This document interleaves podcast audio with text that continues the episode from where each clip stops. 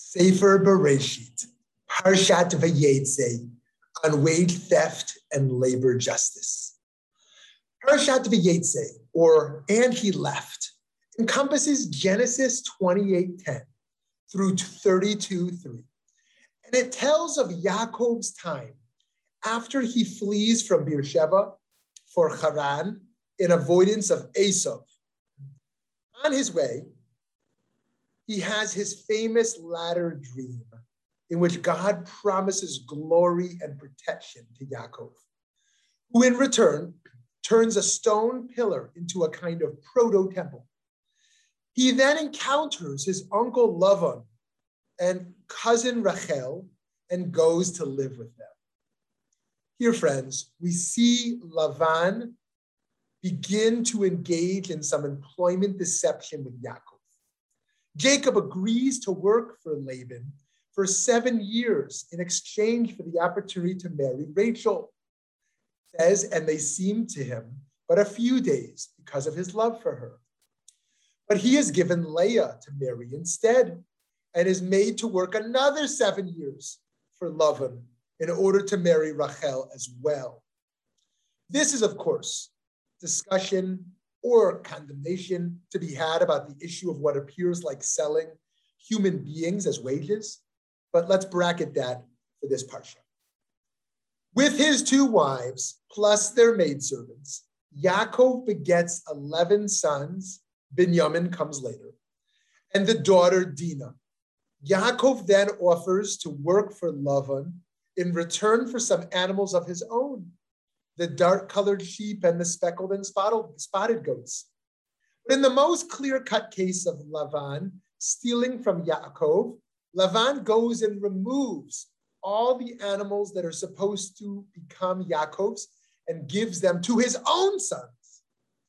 In telling Rachel and Leah it's time for him to leave Lavan's land and return to his original home, Yaakov states the injustice explicitly.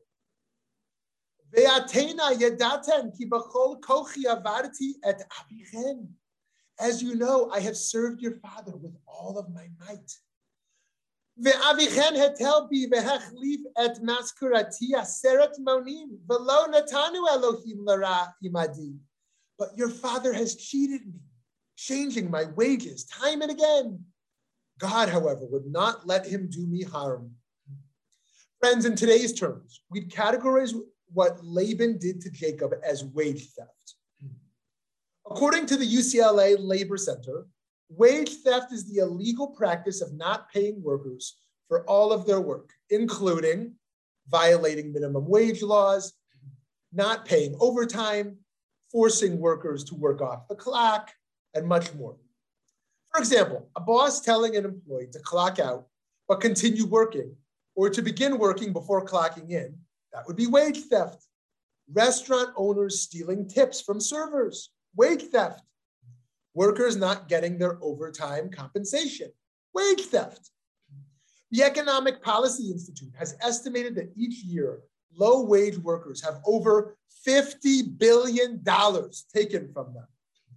$50 billion. Work and its complement of rest are sacred in Jewish thought. Here's one fascinating midrash. It teaches just as the Torah was given in a covenant, so too work, work was given in a covenant. As it says, six days you shall labor and do all your work, but the seventh day is a Sabbath of the Lord your God. Work was given from God in a covenant or a contract, if you will to make clear that the workplace is not some secular arena, but also a place where God dwells and where ethics matter. It was elevated to a covenantal level or contractual level to demonstrate how much human dignity can be elevated or lowered, raised or destroyed because of various factors in the workplace. Maimonides, the Rambam, explaining the laws of hiring, upholds Yaakov as a worker who honorably fulfills his end of the bargain.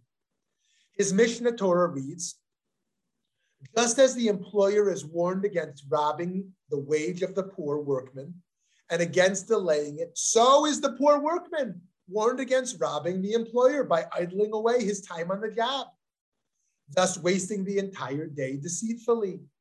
He must be scrupulous throughout the time of work. Also, he is required to work to the best of his ability, as the upright Yaakov said here from our Parsha. And Rambam quotes, I have served your father with all my strength. For this reason, he was rewarded even in this world, as it is written, the man became exceedingly rich. Friends, in the Vayetze story, God provides a kind of cosmic restitution. Continue the Genesis quote started by Rambam. The man Yaakov grew exceedingly prosperous and came to own large flocks, maidservants and men servants, camels and asses. Jacob tells his wives, God has taken away your father's, father's livestock and given it to me. He goes on to explain that in a dream, God showed him how to guarantee he'd breed the speckled, spotted, and streaked animals that would belong to him. Lavan eventually catches up to Yaakov on his way back to Canaan and confronts him for leaving. And Yaakov responds with a rant against how he's been treated. Often scorching heat ravaged me by day and frost by night, and sleep fled my eyes. Of the 20 years I spent in your household, I served you 14 years for your two daughters and six years for your flocks, and you changed my wages time and again. Had not the God of my father, the God of Abraham, and the fear of Yitzchak been with me, you would have sent me away empty handed. But God took notice of my plight and the toil of my hands, and he gave me judgment last night. God gives judgment on behalf of Yaakov in Genesis, we just read. But today we can't count on divine intervention per se to rectify wage theft. It is our responsibility to ensure that those who give their time, blood, sweat, and tears for the products and services that we all consume get the compensation that they were promised. One of the difficulties in addressing this problem is that it is complicated to achieve wage justice on a mass scale. When unpaid wages are spread across many companies and total in amounts that are ineffective to sue for on an individual level, recovering stolen wages is often a futile task. Despite the challenges, the Economic Policy Institute advocates for the following important actions. Number one, implement legislation to improve pay transparency. Number two, increase penalties for wage theft violations. Number three, support strong government enforcement of wage and hour laws. And number four, protect workers from retaliation when they report violations. And lastly, number five, although we could share more, protect worker rights to collective and class action. In the biblical story, Yaakov, born in the land of Canaan, is an immigrant in Padan Aram. Today, immigrants, especially those working on farms and in the back of restaurants, are at a higher risk of wage theft. Our friends whose rights are uncertain, uncertain, can be the most easily abused. And this far into the COVID 19 pandemic, we owe it to our essential workers the ones who put themselves at risk for the security and comfort for the rest of us. Make sure they are able to take care of themselves and their families. At the end of this parsha, Yaakov and Lavan make a kind of contract between themselves, sealed with a sacrifice and shared meal.